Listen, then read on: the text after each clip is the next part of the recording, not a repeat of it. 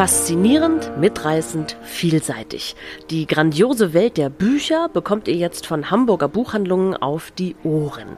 Vielfalt statt Mainstream, unabhängig und inspirierend. Einmal im Monat hört ihr die Folge einer jeweils anderen Hamburger Buchhandlung mit Interviews, mit Buchempfehlungen und Veranstaltungstipps und vielem mehr.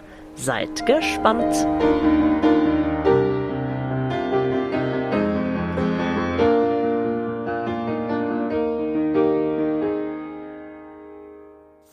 Hallo und herzlich willkommen zu einer neuen Folge des Podcasts Hörstoff. Heute am Start sind Daniel Hagemann und Frauke Helms von den Bücherstummen Nord. Hallo. Hallo. Schön, dass ihr beiden unsere Einladung angenommen habt. Und wir von der Buchhandlung Tolle Geschichten, Rina Schölzel. Hallo. Und ich, Britta. Wir haben heute unsere Lieblingsbücher mitgebracht. Bücher, die uns am Herzen liegen. Es sind keine Neuerscheinungen, sondern welche, die uns vielleicht schon sehr lange begleiten. Und da ich extrem neugierig bin, würde ich einen von euch bitten, da ihr unsere Gäste seid, fangt doch einmal an. Wer möchte, erzählt uns sein erstes Lieblingsbuch. Also ich, ich fange mal an. Daniel ist hier, hallo. Ähm, also erstmal möchte ich Danke sagen für die Einladung. Ich finde es eine ganz toll großartige Idee, ähm, dass wir hier auf den Samstagnachmittag zusammenkommen und einfach über Bücher plaudern. Und süße Stückchen ähm, essen. Und süße Stückchen essen. Genau, wenn einer schmatzt, ähm, wir Dann haben sind hier es viele die leckere Dinge. köstlichen Natas, die die Damen uns hier auf dem Markt besorgt haben. Wunderbar. Mhm.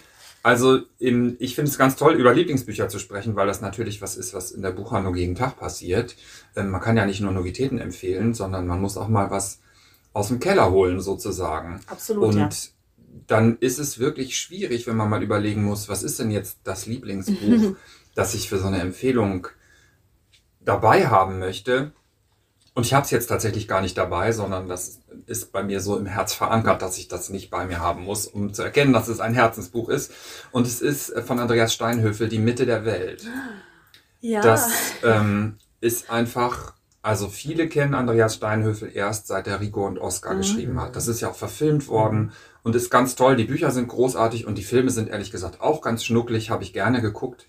Ähm, und ich lache mich schlapp über Dirk und ich. Ja. Ähm, so, aber Andreas Steinhöfel ist tatsächlich neben diesem humoristischen Faktor, den er in Oscar, ähm, Rico und Oscar und ähm, in Dirk und ich verbreitet, auch ein ganz seriöser Jugendbuchschriftsteller, den man ganz toll ernst nehmen muss in dieser Hinsicht. Und in die Mitte der Welt, das ist ja erstmal ein komischer Titel, stellt man sich vor, wo spielt denn das wohl? Das klingt so wie so ein amerikanischer Midwestern irgendwas. Aber es ist, es spielt in Deutschland, irgendwo in der Nähe von Kassel, wenn ich es richtig Okay. verstanden habe. Und es geht um ein Zwillingspaar. Ähm, und der haupthandelnde Mensch, um den es in dem Buch maßgeblich geht, ist einer von den Zwillingen, heißt Phil. Ähm, und die Mutter ist ein bisschen durchgeknallt. Die ist im neunten Monat schwanger aus Amerika auf dem Schiff nach Deutschland gekommen. Vor was für einer Situation sie da flüchtet, erfährt man eigentlich nicht. Wie alt ist Phil? Ähm, Phil ist in dem Buch so, ich würde sagen 15, 16, Okay. sowas. Mhm.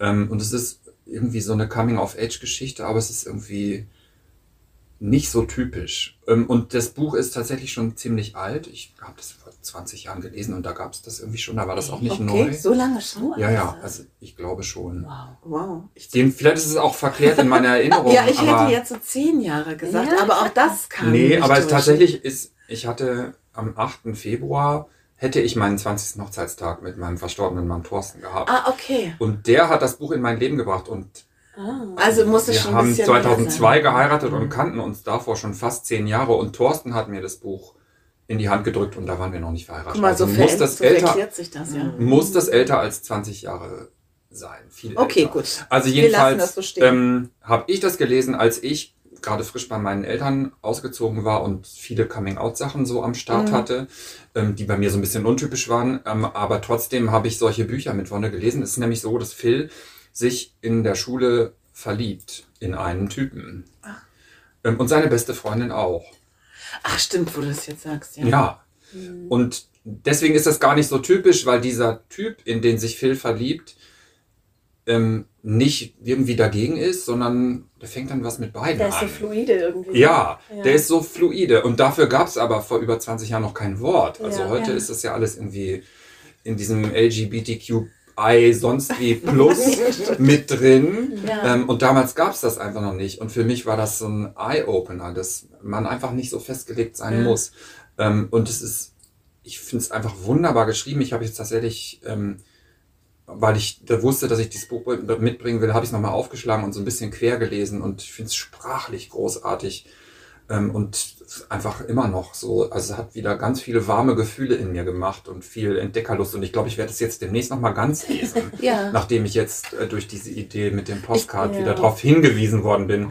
Ähm, und es ist auch verfilmt worden, ich glaube, den Film habe ich noch nie gesehen, den werde ich mir jetzt vielleicht nochmal angucken. Ja, glaubst du nicht, dass es dir vielleicht kaputt machen würde? Ich werde es erst lesen und dann den Film gucken. Ich weiß aber, dass es in Hannover, wo ich studiert habe, vor urlanger Zeit, mal im Schauspielhaus lief.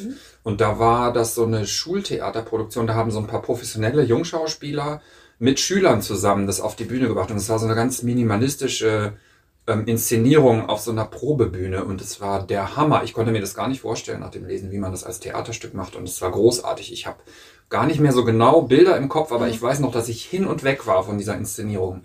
Und jetzt läuft mir gerade ein Schauer nach dem anderen den Rücken runter, wo ich drüber rede. Ich glaube, ich muss das auch mir nochmal wieder vornehmen. Genau. Es steht noch zu Hause. Ich habe es tatsächlich angefangen damals, aber gar nicht weitergelesen. Ja. Und ich glaube tatsächlich, dass gerade jetzt mit diesem ganzen genderbewegten Zeugs Ja. Wird das wieder ein Buch, das eine Rolle spielen könnte. Vielleicht muss man das einfach wieder öfter mal im Regal haben und Ich habe generell das Gefühl, das Empfehlen. hat immer irgendwie eine Rolle gespielt. Das war so ein Buch, das war schon immer, also seit ich Buchhändlerin bin, ist ja jetzt ein bisschen kürzer, aber es war Ja. schon immer da. Und es ist immer so, das kann man immer wieder empfehlen. ja. Und wie großartig das ist, zu was für einer Zeit in deinem Leben du das Buch gelesen hast. Ja, ich, also ich bin, ja, deswegen ist es aber tatsächlich eins meiner absoluten Lieblings, Lieblings, Lieblingsherzensbücher. Und eigentlich kann ich das gar nicht oft genug verkaufen. Ich verkaufe es gar nicht so wirklich oft. Mhm. Weil Aber ich jetzt- oft gar nicht so dran denke. Aber jetzt habt ihr es wieder irgendwie auf Genau. meinen Schirm gemacht. Und Wandert jetzt, es wieder ins Regal. genau, jetzt wandert es wieder ins Regal. und es ist lieferbar als gebundenes Buch und als Taschenbuch. Ach? Das- Immer noch. Genau. Ja, die haben irgendwann mal so eine Jubiläumsausgabe gemacht. Im Carlsen Verlag ist das erschienen. Und ähm, gibt es noch in beiden Formen und sieht wirklich schön aus. Hört sich gut an. Absolut. Ja, gib ihm noch mal eine Chance. Genau, wir kaufen es wieder ein, wir geben dem Buch nochmal eine Chance halt. Ich fange mal mit meinem ersten Titel an. Dazu sage ich, meine Titel könnten nicht unterschiedlicher sein. Marlin Haushofer, Die Wand. Es ist ein Asbach-uralte, au- eine Asbach-uralte Ausgabe, die ich hier habe. Sie hat 8 D-Mark gekostet. Ich war 16 Jahre alt, als ich mir dieses Buch gekauft habe und ich habe es damals auch tatsächlich das erste Mal gelesen. Es ist eins der wenigen Bücher, die ich fünfmal gelesen habe, immer wieder zu unterschiedlichen Zeiten. Das letzte Mal vor vier, na, fünf Jahren, als gerade ähm, eine große Trennung in meinem Leben war. Und als ich es mit 16 gelesen habe, es geht ja um diese Frau um die 40, die mit Freunden auf eine Berghütte geht und die Freunde gehen abends nochmal ins Dorf und wollen was trinken. Sie bleibt mit dem Hund Lux, heißt er, oben alleine und ähm, ich habe das so bildlich vor Augen, Wahnsinn. Und am nächsten Tag sind die anderen beiden, also ihre Cousine ist das mit deren Mann, sind gar nicht wiedergekommen. Und sie denkt, na gut, dann gehe ich auch mal ins Dorf und geht so sch- raschen Schrittes und knallt wirklich buchstäblich gegen eine Glaswand, die sie nicht sehen konnte. Und merkt, sie geht dann weiter, dass sie eingezingelt ist. Also umzingelt, sie kommt da nicht mehr raus und ähm, sie sieht aber hinter dieser Glaswand völlig spooky einen erstarrten Bauern und dessen Hund, die wie bei Dornröschen im Schlaf erstarrt sind. Und sie merkt wohl, dass sie in diesem Raum, den sie da hat, ähm, der einzige letzte Mensch ist, der da überlebt. Und ähm, später kommt noch eine Kuh und eine Katze zu ihr. Und als sie anfängt, dieses Buch zu schreiben, es gibt also nur diese eine Hauptperson eigentlich, später passiert was passieren zwar noch so ein paar Sachen, aber es ist wirklich diese eine Figur. Ähm, es ist schon zwei Jahre her. Also dieses Ganze ist schon vor zwei Jahren passiert. Sie lebt seit zwei Jahren alleine in dieser Berghütte, hat gelernt, Holz zu hacken. Und das Lustige ist, mit 16, nachdem ich dieses Buch zu Ende hatte, dachte ich nur die ganze Zeit, oh Gott, ich weiß weder, wie man Wurzeln anbaut, noch wie man, das mal passiert. noch, dass, ich- dass ich weiß, wie man eine Kuh melkt. Also da war wirklich so dieses ganz Praktische nur im Vordergrund. Und als ich das letzte Mal vor ein paar Jahren gelesen habe, also mein Blick ändert sich immer je älter ich werde, ähm, war es so, dass ich dachte, oh Gott, du bist so in einer Depression, diese Frau da. Also es ging gar nicht mehr darum, dass sie sich selbst versorgt, sondern dass sie abgeschnitten ist von der Außenwelt. Und deswegen ist das, obwohl es mich jedes Mal traurig macht, dieses Buch, oder irgendwas an Veränderung in meinem Leben aufzeigt, eins meiner absoluten Lieblingsbücher. Ich, ich war auch 16, als ich das das erste Mal gelesen Okay. habe. Ähm, und mir hat es eine Tante in die Hand gedrückt. Lustigerweise habe ich die Wand in unserem Herbst-Neuerscheinungsbücherbrief, nennen wir das immer bei den Bücherstuben. Das kommt immer im November raus. Und wir haben da seit neuestem auch so eine Abteilung unsere Lieblinge oder Klassiker, die wir empfehlen. Und im letzten Jahr, also zum letzten Weihnachtsgeschäft, war das die Wand von Frau Haushofer, die ich da empfohlen habe.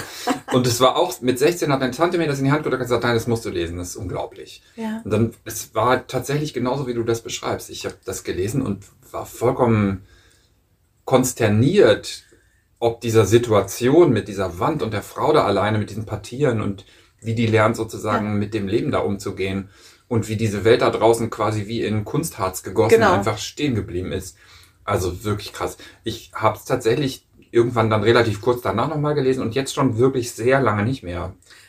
Ich Ähm, hatte gerade total klasse Diskussionen, denn mein jetzt 20er, damals noch 19-jähriger Sohn hat es gelesen und sagte, Mann, darüber haben so viele erzählt. Und wir haben ganz viel diskutiert. Und so wie er es erlebt hat, habe ich mein junges Ich wieder entdeckt. Mhm. Weil er auch so dieses, oh Gott, wie baut man Kartoffeln an oder was kann man eigentlich essen oder wie lebe ich oder was mache ich, wenn ich krank werde und es gibt keinen Arzt. Also auch so dieses ganz ähm, existenzielle und ähm, gar nicht so das, was ich heute in diesem Roman sehe. Hast du es mal gelesen? Ähm, ich habe den Film gesehen. Ich weiß nicht, ob ich das mit 16 geschnallt hätte. Oh, okay. Vielleicht waren wir weiter mit 16. Und ich habe eine Frage. Wo kommt die Kuh her? die taucht irgendwann auf, oder? ja, die läuft da in dieser sozusagen Blase irgendwie rum und die finden sich irgendwann. Ach, Die, so, sind, die sind war mehrere, schon immer genau, da. die war schon immer da. Das sind halt, ist halt ein relativ großer Raum. Also es ist jetzt nicht nur irgendwie ein kleiner Hof, sondern ich weiß gar nicht, wie viele Hektar das sind. Und Ja. sie, und dann kommt ja auch noch irgendwann diese Katze halt dazu. Und Okay. ähm, ja, man muss dazu wissen, Marlin Haushofer hatte Depressionen halt, habe ich mal gelesen. Und ich habe von vielen gehört, dass dieser Film gar nicht gut ist. Deswegen habe ich ihn tatsächlich nie geguckt. Mhm. Sondern ich, für mich bleibt es dieses 8 D-Mark teure Buch, was ich damals Ja. in der schönen blauen Ausgabe bei DTV gekauft habe. Ich weiß gar nicht mehr, in welchem Verlag das jetzt ist, aber Es es ist ist, Kiepenheuer und Witsch, glaube ich. immer noch? Ja, es gibt's immer noch, ähm, ja. Und wenn ich jetzt das alte Cover angucke, denke ich auch eigentlich wäre das, das ist sehr 80er Jahre, das muss man mal sagen. Das muss doch keiner wissen. dass Also das jetzt ist irgendwie, das, das aktuelle Cover, das Taschenbuchcover ist irgendwie so grau, braun, Ja, grünlich genau, ja. irgendwie. Doch, das ist schon Genau. sehr alt halt. Aber ich ähm, liebe es immer noch. Und ich finde dafür, dass ich schon so häufig gelesen habe, sieht es auch noch echt gut noch gut aus. ja. aus, ja. So. Wer bringt mir jetzt oder stellt uns ein Buch vor? Ich habe ein wirklich uraltes Kinderbuch mitgebracht. Das ist aus dem Jahr 1965. Ähm, und ich habe das als Kind geschenkt bekommen, muss ich ja irgendwie. Und ich habe es geliebt. Ottochen im Turm aus dem Oettinger Verlag von Marie-Louise Bernhard von Luttitz. Okay. Marie-Louise Bernhard von Luttitz. Also ich habe dann auch natürlich mal ein bisschen gegoogelt. Ähm, ist gar nicht so eine ähm, bekannte Schriftstellerin. Sie hat äh, noch geschrieben Bumfiedel, also auch ein Buch, was ich Okay. selbst nicht kenne. Es sieht auch schön uralt Es ist aus. uralt und das. Schöne ist, die Zeichnungen sind Ja. von Rolf Rettich. Ah. Rolf Rettich, der Ehemann von Margret Rettich, die ja auch viel äh, Jan-Julia Ja. Jan Julia geschrieben Erinnert hat. sofort, ja. Genau, und es sind also diese Zeichnungen, dieser, dieser Illustrator hat äh, auch James Krüss und Astrid Lindgren Bücher illustriert. Und ich liebe dieses Buch, weil es von einem kleinen Jungen erzählt, der ähm, als 13. Kind einer Schusterfamilie in einem kleinen Ort lebt. Und ähm, er liebt Tiere, er ähm, beschäftigt sich mit sich selbst ganz viel. Also er geht niemanden auf den, auf den Sack, wenn ich das so sagen darf. So als, als 13. Kind. Das ist also auch eine ganz liebevolle Familie. Wenn man so sieht, wie die schlafen, also sie haben ein ganz kleines Häuschen nur und ähm, sie schlafen alle mit zu vier, zu fünft in, in den Betten und er darf oder möchte gern im Turm schlafen. Und sein Zimmer möchte er in, seinem, in einem Turm haben. Das ist ein Turm, so ein Aussichtsturm, der direkt an dem Häuschen steht von dieser Schusterfamilie. Und damit äh, können die, kann die Familie auch noch ein bisschen Geld verdienen mit Eintrittskarten. Und äh, er möchte gern da oben leben, weil er da seine Ruhe hat. Und er kann da Tiere beobachten. Und das findet er ganz toll. Und das Schöne auch ist, dass seine Stimmungen nur durch seine Haare wirklich ausgedrückt werden. Also wenn er traurig ist, hat er Spaghetti-Haare. Wenn er fröhlich ist, dann kringeln sich die Haare. Und wenn er zornig ist, dann hat er so, ach, weiß ich nicht, störrische Haare eher. Süß. Und ähm, ich weiß noch, ich war, ich war, waren das Windpocken oder Masern, ich weiß es nicht mehr ganz genau, aber ich weiß, dass ich dieses Buch dann immer wieder gelesen habe, wenn ich krank war. Das war so mein Trostbuch. das ist bei mir Jim Knopf. Ja, ja so gibt's. Henriette Böhmelbahn. Ja, auch schön. Ich habe eins, das heißt das große Buch von Hans Frieder. Ich weiß nicht, das hat meine Mutter irgendwann mal mitgebracht und das ist auch so ein kleiner Junge, der irgendwie Ah, okay. so. Das sind so quasi Minutengeschichten. Also die eine Seite eine Geschichte mit einer Illustration von Hans Frieder, so einem kleinen Jungen. Das ist ein niederländisches Buch, der heißt wahrscheinlich gar nicht Hans Frieder auf Niederländisch, okay. sondern irgendwie Piet oder irgend sowas. Also man sieht es deinem Buch hier auch Ja. an, du hast es viel Ich geliebt. hab's, ja, ja, ich hab's gelesen ohne Ende. Ich lese es tatsächlich auch immer noch. Ich bin Ja. jetzt weit, also ich bin alt. Wenn du krank bist oder Wenn auch ich so. kann, auch so, auch so. Nein, und ich habe Also- tatsächlich, ich weiß auch immer, wo es steht. Ja. Ähm, es gibt ja so, naja, Ja. also in meiner, in meiner Bude sind natürlich äh, diverse Bücherwände, aber ich weiß ganz genau, das hat ein- einen Platz. Ja. Und ähm, ich finde diese Illustrationen finde ich so charmant und äh, es ist viel zu gucken und äh, letztendlich ist es so, dass dieser kleine Junge ähm, von der Bürgermeisterfrau äh, die sagt, also das kann doch nicht sein, dass dieser, dass der arme Junge auf diesem Turm leben muss. Und sie möchte ihn gern zu sich holen. Und dann darf er noch einmal, darf er in dem Turm schlafen. Ist ganz, er ist ganz traurig. Er will das gar nicht. Und er Nein. sagt, naja, okay, wenn es denn sein muss. Und ähm, er würde auch natürlich von der Bürgermeisterfrau umhegt und, und äh, er wird eine gute Aus Ausbildung bekommen. Also die, die Eltern finden das schon in Ordnung, dass er das machen sollte, aber eigentlich will er das gar nicht. Und in der letzten Nacht wird er wach und äh, merkt, es ist irgendwas, irgendwas stimmt nicht und er entdeckt Feuer in der Ortschaft, dadurch, dass er eben auf den Turm hört. Ah. Und äh, bimmelt natürlich die ganzen Leute wach und äh, kann die Feuerwehr kann informiert werden und es, der Brand kann gelöscht werden, nur weil er das entdeckt hat. Und dann sagt die Bürgermeisterfrau natürlich, ach du Junge, du, du bist ja so toll und ein, unser kleiner Wächter des Ortes, du darfst natürlich am Turm bleiben. Ah, sehr Und dann gut. ist er ganz glücklich. Ähm, du hast gesagt, das Buch gibt es ja leider nicht mehr. Leider nicht ich mehr. kann für alle Leute, die nach solchen Bü Büchern suchen, einen großartigen Tipp geben: Booklooker. Mhm. Da habe ich nämlich mein Herzenslieblingskinderbuch Lenes besonderer Tag gerade tatsächlich sehr gut erhalten gefunden. Also man findet diese Bücher ganz toll auf Booklooker, Okay. halt, wenn es die nicht mehr gibt. Okay. Man kann auch einfach in die Bücherstuben kommen und uns fragen. Wir haben einen sogenannten antiquarischen Buchservice, der für uns auf verschiedenen Plattformen solche antiquarischen Bücher sucht und wir finden fast alles immer. Das ist auch gut. Ähm, ja. Im Übrigen kann man natürlich aber auch mal sagen, lieber Oettinger Verlag, Ja. Reißt euch mal zusammen. Ja. macht doch mal die Otto- guten Bücher genau, wieder. Ottochen Genau. im Turm. Also nicht, dass ihr nicht auch sonst gute Bücher macht, aber das wäre doch vielleicht eins, das mal eine Wiederveröffentlichung erfahren dürfte. Das stimmt, ja. Guck mal, ich habe einen tollen Satz gefunden. Ich habe meinen Turm und meine Tiere und die Wochentagsfenster und den Sonntagsrundgang. Und ich habe den Himmel und die Wolken und die Sonne und die Bäume und die Wiesen und den Mond und die Sterne und den Bahnhof und die Eisenbahn. Ich habe die ganze Welt. Oh, schön. Sehr schön. Ich krieg Gänsehaut. Ottochen. Ja. Ottochen, ja. Ottochen im Turm. Ottochen im Ton. Rina, Ich habe ein Buch dabei, was ähm, mir genauso geht wie dir. Ähm, die Wand, jedes Mal, wenn ich es lese, fühle ich was anderes daraus. Und ist es irgendwie was anderes für mich. Es ist ähm, The Call of the Wild von Jack London, auf Deutsch Der Ruf der Wildnis. Und es ist die Geschichte eines Hundes. Und sie berührt mich enorm.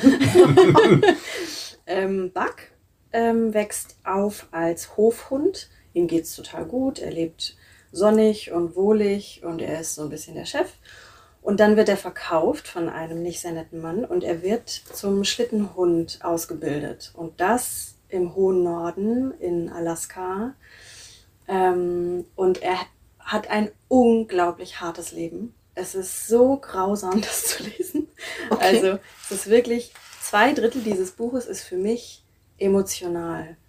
Harte Arbeit, das zu lesen, weil er muss, also erstmal wird sein Wille gebrochen, weil er da ankommt und natürlich nicht weiß, was los ist. Und er war bisher immer der Chief und jetzt muss er sich unterordnen. Und das bringt ihm ein Mensch bei, dass das passieren muss.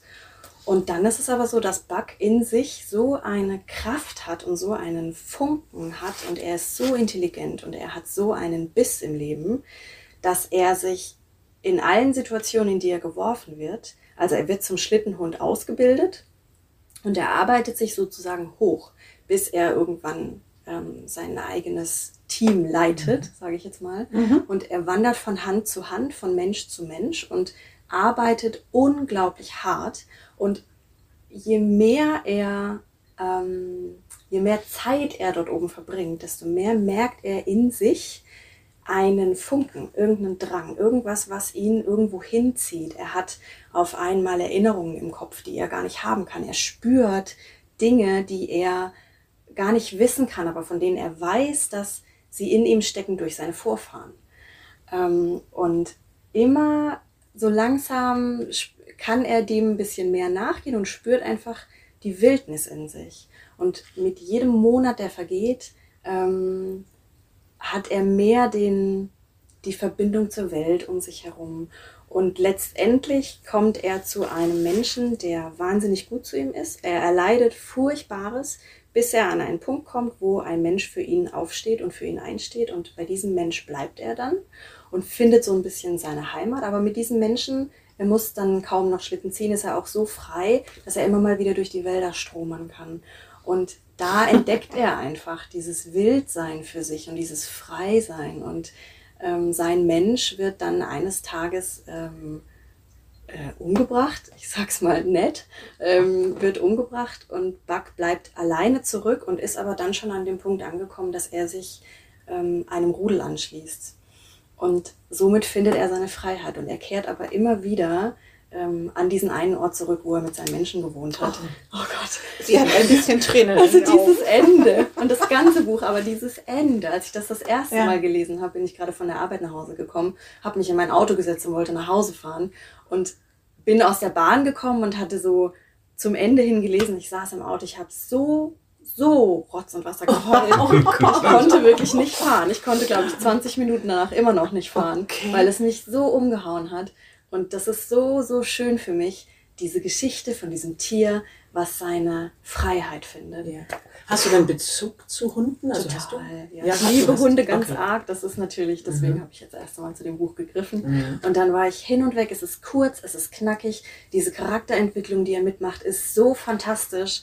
Und es ist, oh, Ich habe noch nie was von Jack London gelesen. Ich auch nicht Und tatsächlich. Wer auch immer das noch auch nicht gemacht hat, der wird jetzt denken, boah, das ist doch bestimmt so ein Klopper mit 600 Seiten. Aber nee, das ist tatsächlich ein ganz dünnes Taschenbuch, nur was Rina hier dabei hat. Ich kann das es gar finde nicht ich glauben. auch so fantastisch, dass er das, er erzählt eine großartige Geschichte auf so wenigen Ja. Seiten und es ist kein Wort zu viel. Er labert nicht rum, sondern es Schön, ist kurz ja. und knackig. Perfekt. Übrigens, das perfekte Buch, finde ich. Danke, dass ich es nochmal lesen durfte für den Podcast. Oh ja, ich freue mich sehr. Vielleicht sollten wir es auch nochmal ans Lager nehmen. Vielleicht findest du noch ein paar. Ja, dann laber ich unsere Kunden aber wahrscheinlich den ganzen Tag nur noch mit Jack Aber liest du das auf. Englisch oder auf Deutsch? Das habe ich auf Englisch Das gelesen. mhm. ist ja oftmals so, ne? dass, die, dass die Ursprungssprache dann doch manchmal noch besser ist. Ich habe den Vergleich nicht. Okay. Es ist auf jeden Fall sehr poetisch. Ah. Auch so schön, Ah. wie Buck die Welt erfährt. Rina wäre gerne ein Hund. Ja. Naja, aber es ist natürlich, also man kann ja jetzt auch überlegen, dass das, jetzt kommt es so literaturwissenschaftlich daher, gerade von mir, ähm, dass das alles eine große Metapher ist für die Sehnsucht nach Freiheit. Ähm, Ja. Und also ich meine, ich, jeder kennt das wahrscheinlich, dass wenn man sich irgendwie in der Natur befindet, wer auch immer sich dem mal so aussetzt, das machen ja auch nicht alle, dass man so eine Sehnsucht hat nach dem, ich will aus absolut. der Stadt raus, ich Ja. will aufs Land, ich will meine eigenen Kartoffeln Meer, anbauen, ich will ans Meer, ich will da in einem Boot sitzen Ja. und Ja. ähm, will den Wind mir um die Nase wehen lassen. Also ich glaube, so eine Sehnsucht hat ja fast jeder von uns. Und Wieder das- auch so eine Sache, die beim Wiederlesen, so, das habe ich jetzt ganz anders gefühlt Mhm. als beim ersten Mal. Ja. Einfach dieses, das war jetzt die Essenz auch zu, oh ja, sowas Ursprüngliches, sowas Natürliches. Also Hört sich super an. wirklich toll. Muss ich vielleicht mal testen. Genau. Alles gut. So, Daniel, dein zweites Buch. Ja, jetzt bin ich ein bisschen hin und her gerissen. Aber ich nehme jetzt doch das, was mir spontan in den Sinn gekommen ist. Also es gibt natürlich, gerade wenn man als Buchhändler arbeitet, ganz viele Lieblingsbücher. bestimmt. ähm, und viele Bücher auch, die einen das Leben lang begleiten. Aber eins, das irgendwie bei mir sehr nachhaltig wirkt, ähm, weil ich es wirklich ganz fantastisch finde, ist von Walter Mörs das Rumo-Buch. Okay. Ähm, wo es auch um so ein hundartiges Wesen geht, nämlich um so einen Wolpertinger, ähm, der, Oh. so heißen ja. die, Ja. Süß. sind die. Die sind total süß. ähm, und Rumo ist, also ich meine, das ist natürlich so eine Hundefigur, die sprechen kann, aber irgendwie wahnsinnig attraktiv dabei. Also ich habe mich irgendwie zu dem quasi körperlich hingezogen gefühlt beim Lesen, möchte ich sagen. Ähm, ja, so, weil er irgendwie so elegant beschrieben wird da. Also ich bin gespannt, Ähm, wie es jetzt weitergeht. Also jedenfalls hat mich diese Geschichte und diese Figur von Anfang an gefesselt. Und es ist quasi Romos Biografie, wie er aufwächst bei jemandem und langsam erkennt, dass er eben nicht ein normaler Hund ist, sondern dieser Wolpertinger, der sprechen kann und denken kann und in dieser Weise eher menschlich ist als hündisch. Ähm, und der Faden, der sich durch die Geschichte zieht, ist ein sprichwörtlicher ähm, Faden. Das ist nämlich so ein Silberfaden, den er irgendwann riechend wahrnimmt. Und das ist der Silberfaden, der ihn zu seiner großen Liebe führt. Und er spürt sozusagen bei allem, was er tut, immer diesen Silberfaden, den er mit der Nase wahrnimmt, hinterher. Und das ist natürlich, also das habe ich auch gelesen, da war ich noch relativ jung und hatte noch sehr romantische Vorstellungen vom Leben. Und man, also ich weiß nicht, ob euch das auch so ging, aber als ich noch nicht in einer relativ festen Beziehung war, da hatte ich so Hollywood-Vorstellungen von, wie so eine Beziehung dann aussieht. Also man trifft jemanden und das ist the one and Da only. Und dann geht man nur noch Hand in Hand und verbringt jeden Tag, jede Minute miteinander und Die Vorstellung habe ich Ähm, immer noch. ja, bei mir ist da sagen so ein bisschen Reality-Check. Also nicht, dass das nicht alles ganz wunderbar ist, aber es ist eben nicht immer nur romantisch, sondern man muss sich eben ist ein auch bisschen streiten.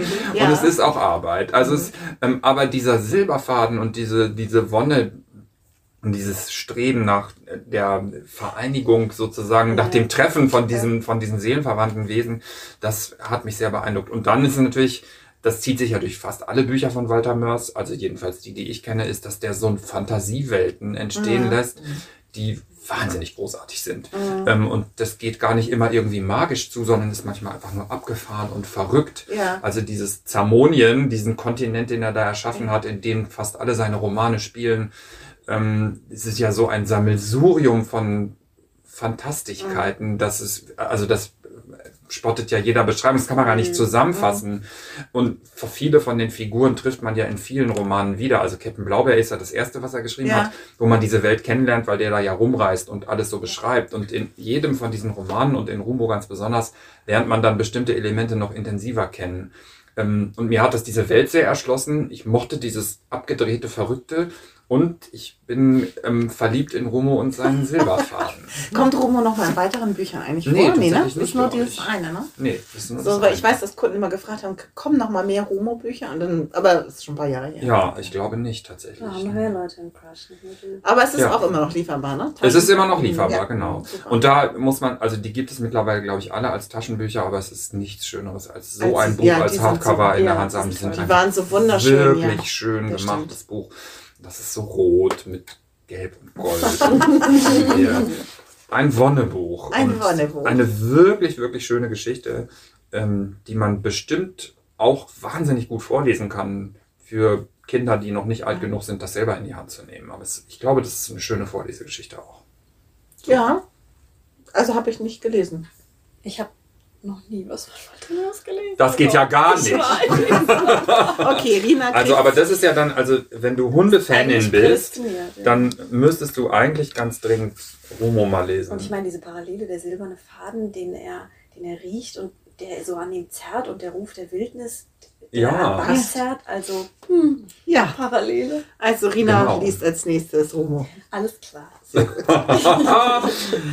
So, jetzt kommt mein zweites Buch. Ähm, ich habe lange überlegt, was nehme ich alles, weil es gibt natürlich, wie du sagst, so viele Lieblingsbücher, wenn man schon so lange im Buchhandel auch arbeitet. Bei mir ist es aber tatsächlich ein Buch, was ich das erste Mal mit 10, 11 gelesen habe, Der Doktor und das liebe Vieh. Ich habe auch die Serie geliebt, nur die alte Serie. Ähm, war auch ganz enttäuscht, dass die Frau irgendwann ausgetauscht worden ist. Aber diese Bücher, ich habe alle fünf sind es ja. Und das hier ist jetzt eine neue Ausgabe, weil meine ist so alt, ähm, dass ich die gar nicht mehr mitnehmen mag, weil die auseinanderfällt. Ist auch bei Rowold damals erschienen. Wer kennt nicht den Doktor und das liebe Vieh? Spielt in Yorkshire. Ähm, kurz nach dem Zweiten Weltkrieg ist das, oder nee, vor dem Zweiten Weltkrieg fängt es an und dann kommt der Zweite Weltkrieg. Und es ist so schön, dieser Tierarzt und der lebt da und man sieht diese grünen Wiesen. Und es ist eigentlich gar nicht heile Welt, weil die haben auch gar nicht alles und nicht viel. Aber er liebt so sein Leben. Er liebt sein Leben, er liebt seinen Job und er Also das war wirklich so diese Liebe zu dem, was er tut. Und er ist so ein freundlicher Mensch. Und immer wenn bei mir Krisen im Leben sind, also ich habe das Buch bestimmt 20 Mal schon gelesen, kein Witz. Ähm, zum Beispiel, als die Pandemie angefangen hat, musste ich der Doktor und das liebe Vieh alle fünf Bände lesen, weil das so heile Welt war. Und es war so gut und denen ging es gar nicht gut und es ist auch nicht immer alles schön. Wir kennen ja auch alle die Verfilmung. Aber das ist ein wirkliches Seelenbuch von mir. Das ist so wie nach Hause kommen und Kuchen essen und Tee trinken. Also ich kenne das nicht. Du bist Ähm, zu jung. Du bist einfach jung, Rina. Ja. Also hat das wirklich eine, eine Geschichte oder sind das Ja, es ist dieser Tierarzt, der ähm, gerade mit dem Studium fertig ist und dann auf sich auf eine Stelle in Yorkshire bewirbt. Halt, er kommt Auf nicht aus platten Land sozusagen. Auf dem Wobei das Land nicht platt Land. ist, sondern es ist ja alles sehr hügelig halt. Aber und er kommt da in dieses Haus des Tierarztes. Siegfried heißt der wirkliche Tierarzt und ähm, der hat ihn dann erstmal vergessen und er wartet da und schläft dann ein vorm Vorstellungsgespräch, weil er so kaputt ist von der Fahrt. Und diese beiden Männer treffen sich und es entsteht eine großartige Freundschaft auch zwischen denen. Und er arbeitet dann da auf dem Land und erstmal sind alle Bauern ganz enttäuscht, dass er immer kommt und nicht Siegfried halt. Und dann gibt's noch den kleinen Bruder Tristan. Es ist eine durchgängige Geschichte. Er lernt dann auch bei einem Bauern seine zukünftige Frau kennen. Die Und Dorfschönheit. die Dorfschönheit, aber sie ist auch so Helen heißt sie. Oh Gott, ich könnte. Möchtet ihr noch alles wissen? Ja, also Und- ich, ich habe ja die Bücher tatsächlich nicht gelesen, aber ich weiß noch ganz genau, wie wir in den 80er Jahren immer mit der ganzen Familie diese Ja. Serie geguckt haben. Genau. Und ich, also da habe ich jetzt noch Bilder im Kopf. Das Ja. war ja auch so ein attraktiver Mann. Ja, ein Nicht, dass ich das damals so hätte sagen können, aber heute ist mir das völlig Doch. klar, warum ich das damals schon so toll fand. Nein, ich Ich fand es das so nachholen, glaube Ich fand es so interessant. Ich habe wirklich mal überlegt, ob ich Tierärztin werde. Ich wüsste dann ja schon, wie man eine Kuh untersucht. Ja, das ist auch so ein Bild, was ich habe. Der Arzt mit der Hand in der Kuh. Mit der Hand in der Kuh, genau. Das ist auch für immer geblieben. Und es ist wirklich so, ähm, ein, wenn ich das Buch lese, komme ich nach Hause und ich gucke gar nicht viel Fernsehen, aber manchmal, ich habe die ganze DVD-Box, schiebe ich mir ein, zwei Folgen rein und dann geht's mir echt wieder besser. Es ist, ähm, dieses Buch macht mich einfach glücklich. Schön. So, und das ist so ein bisschen wie ich hatte auch gehofft, ich würde mal eine Beziehung haben wie der Hauptdarsteller und seine Helen halt. So. Eine Liebe, die Ich dachte wie der Doktor mit seinen Tieren. Nein, das nicht. Aber ich finde tatsächlich diese Liebe, die er zu seinem Beruf hat und das, dass er es so liebt, was er macht, das kann ich tatsächlich sagen. Ich finde, das ist wichtig und schön halt für sein Leben. Ich liebe auch, was ich mache. Toll. Okay, die Liste von Büchern, die ich lesen muss, wird länger. Ja. Frauke. Ja, ich habe jetzt äh, tatsächlich auch, ich habe auch so viele Bücher und habe mich dann für eins äh, entschieden. Das ist ursprünglich rausgekommen äh, 1959. ja, äh, von Daniel Keyes. Ähm, es hieß ursprünglich äh, Blumen für Algernon oder also Flowers for Algernon. Es war eine Kurzgeschichte, die äh, Daniel Kies rausgebracht hat, die auch ähm, veröffentlicht wurde. Und äh, dann kam ein Verlag zu ihm und sagte, mach doch mal einen richtigen Roman daraus, Ja. ähm, weil es war eine sehr interessante Geschichte. Ähm, dann hat er gesagt, okay, ich mache den Roman draus und hat aber, äh, was alle Verlage wollten, er sollte den, den Inhalt, das Ende sollte er verändern. Er sollte es positiv gestalten. Und da hat er sich strikt geweigert und hat also jahrelang auf einen Verlag gewartet, der dann doch sein Buch, den Roman in der Fassung, wie er es rausbringen wollte, ähm, dann tatsächlich rausgebracht hat. hat. Und äh, Daniel Kies ist ein Science-Fiction-Schriftsteller, das muss man wissen. Und es geht um einen jungen Mann, Charlie, der ähm, so leicht, wie sagt man, leicht minder bemittelt. Also der hat, hat we wenig Ich habe das gelesen irgendwann mal, wo du das jetzt äh, sagst. Kopf. Er ist sehr, also ist ge- geistig zurückgeblieben, ist fast schon ein bisschen zu hart, aber er, er hat eine sehr einfache Denkweise. Sehr, sehr einfach.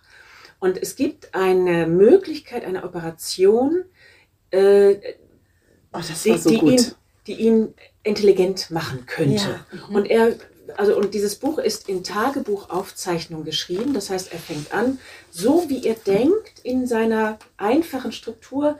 Äh, ich will intelligent werden. So. Und das ist Ja. also das durchzieht also die ersten Tagebucheintragungen bis hin zur Operation.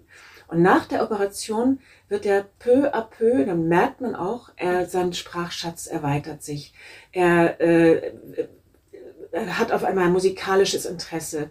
Er saugt, er saugt alles auf, was er in die Finger bekommt. Das, ich habe das Buch völlig vergessen. Und jetzt, ja. wo du es erzählst, ich erinnere mich genau, wie sich die Sprache verändert. Ja. Das ist so gut gemacht. Ja. Und das habe ich auch, ich habe das Großartig. nie vergessen, dieses Buch. Ja. Ähm, und es ist immer noch, also ich habe es auch zwei, dreimal gelesen. Ähm, es ist wirklich so diese, dieser, die Veränderung, dieser Prozess von diesem Charlie, das ist so ergreifend. Er verliebt sich dann auch äh, in seine, in eine, in eine äh, Forscherin oder Doktorin, die mhm. mit ihm da zusammenarbeitet. Und äh, dann, weil es geht ja auch um Algernon, das ist eine Maus, mit der dieses mhm. Experiment im Vorwege auch mal gemacht wurde, mhm. die auch hochintelligent war, nur die ist dann irgendwann gestorben. Die ist, hat die Intelligenz mhm. verloren und ist verendet. Und dann wusste er auch, irgendwann wird ihm das auch passieren. Mhm. Und es ist also diese Tragik, die oh. dahinter steckt. ja, stimmt. Die Tragik, diese, diese, dieses Bewusstsein, er ist hochintelligent, musikalisch ohne Ende, interessiert an Philosophie, Psychologie. Der, auf einmal, er weiß alles.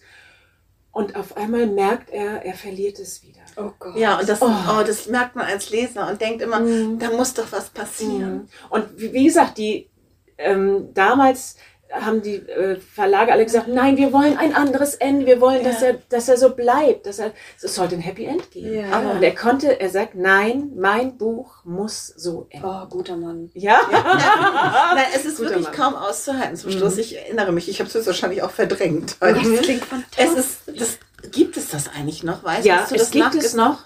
Und zwar unter dem Titel äh, Blumen für Algernon. Okay. Das gibt es tatsächlich noch. War toll, das stimmt. Das habe ich als sehr junger Mensch gelesen. Mhm. Wie jung? Oh, 20. Das ist ja schon hart. Ach so. Okay. 18, 20. Ja, also ich habe das auch in meiner, in meiner Ausbildungszeit und das ja. war dann Anfang der 80er. Ja. Ja, und da war das auch gerade, ich denke mal, auch. Ähm, das, es wurde auch ich hatte so ein schwarzes Daniel Keys. Ähm, Frauke sieht gerade ja. Frauke möchte alle Süßigkeiten für sich haben. ja, ich habe oh, das hört sich in Rage geredet. Hört sich super an. Also das Buch sieht jedenfalls aus wie ein Buch der 80er. Das ja, ist was Frauke hier, was Frauke Also das würde man heute so nicht mehr machen. Nein. Ähm, ich werde mir jetzt dann demnächst mal angucken, wie das in der aktuellen Es ist auch von Klett Cotta, bin ich der Meinung. Ah, toll. Äh, ist auch und äh, Blumen für Algernon. Und ich weiß nur nicht, ich glaube, es ist das auch der, als Roman. Das ist, ähm, ja, das war, also bei, ich habe so eine schwarze Ausgabe gehabt. Bei mir war das damals nicht Klettkotter, das weiß ich, und ist als Roman halt mhm, gewesen. Dann ist ja. es noch als Roman. Und ähm, es, es, für mich ist auch so diese, diese wirklich die Tragik. Ja. Ne? Dieser Beginn, wo man ihn, auch das ist ein ganz sympathischer ja. Mensch, der ist ganz liebevoll, ärgert sich auch nicht, wenn er, wenn er so ein bisschen aufgezogen wird. Ja. Nein, weiß ja, sind seine Freunde und er ist so ganz einfach. Ja, aber auch so die Veränderung und wie er sich nachher dann auch charakterlich mm. verändert. Er wird auch aggressiv. Äh, genau, oh, das ist. Oh. Ja, ja, ja, ja. Ach so. Toll, dass du mich daran erinnerst. ja, danke also hier steht Tipp. erste Auflage 84. Ja, dann war das. Okay. Ja. ja. Aber es ist tatsächlich hier offensichtlich schon 59 geschrieben. Genau, das erst, die erste ja. Geschichte 59. Ja, und dann 66. Und dann ist es 66, glaube ich, hatte das hier auch ja. irgendwo notiert. 66 aus dem Harcourt Verlag. Und es wurde, das wollte ich noch sagen, es wurde verfilmt ja. mit äh, Cliff Robertson in der Hauptrolle und das, der hat tatsächlich einen Oscar dafür bekommen. Also dieser Film ist auch richtig hoch gelobt worden. Hast du den gesehen? Nein. Und ich habe jetzt natürlich auch mal gegoogelt und geguckt, wo man ihn bekommt. Mhm. Über Ebay ist, äh, könnte man ihn auch kriegen. Also, ja. Würdest du das gucken? Ja, ich ja. denke schon. Angst, dass ich mir dann meine Nein, nein, nein. Also bestellen dir, wir laden uns dann zu dir ein, ja. wenn wir das Buch gelesen haben und ja. dann können wir das einfach ja. mal zusammen gucken. Ja. also irgendwann müssen wir im, im Podcast nochmal über Herzensbücher in Kombination mit Filmen machen, oh, die echt? nicht die Illusion geraubt haben, okay, sondern gut. die dem Buch sozusagen Gibt es nicht oft, aber gibt es ja doch. Ja. Das stimmt. Also bei der Doktor und das liebe Vieh ist auch die Verfilmung hervorragend. Genau. Dank der schönen Männer, die da ja. rumlaufen. Rina, du hast uns ja eigentlich nur ein Buch mitgebracht. Willst du noch eins aus der Hüfte schießen? Oder? Ähm, es tut mir leid, aber neben kann. Also es geht hier um Herzensbücher und es ist einfach solitär. Okay. Ja. Gut. Ja, dann war es das von uns heute. Ich weiß gar nicht, wisst ihr, wer beim nächsten Mal dran ist? Wir sind erst im Sommer offiziell wieder dran, deswegen weiß ich es gar Ich nicht weiß auswendig. tatsächlich nicht, wer nach uns dran ist, aber es ist eine andere tolle Hamburger Buchhandlung. So viel steht fest. So viel So steht viel fest. fest. So viel steht fest. Wir hoffen, ihr hattet Spaß. Wir haben auf jeden Fall Spaß gehabt. Auf jeden Fall. Und wir wünschen euch noch einen schönen Frühling. Ja, kann man sagen. Ne? Wir sind jetzt so weit, dass wir einen schönen Dank. Frühling bekommen. Bis dann. Tschüss.